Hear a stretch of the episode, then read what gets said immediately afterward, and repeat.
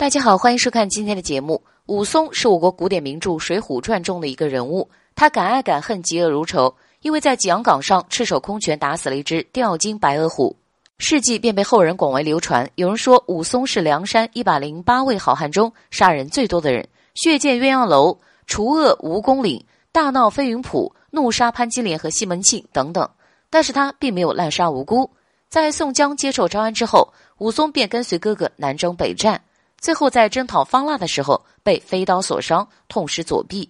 宋江和鲁智深拜完礼后，才想起自己的兄弟武松也在六合寺住着，于是便前去看望。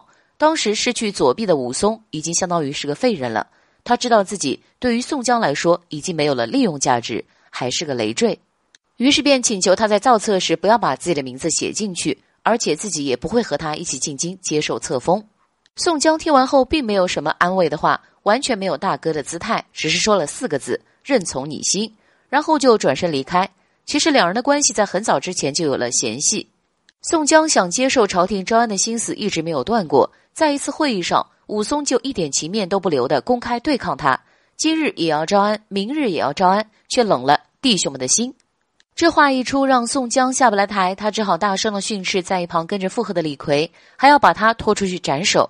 其实这都是做给武松看的。宋江这时也知道武松和自己不是一条心，所以他后来说出“认从你心”的话也就不奇怪了。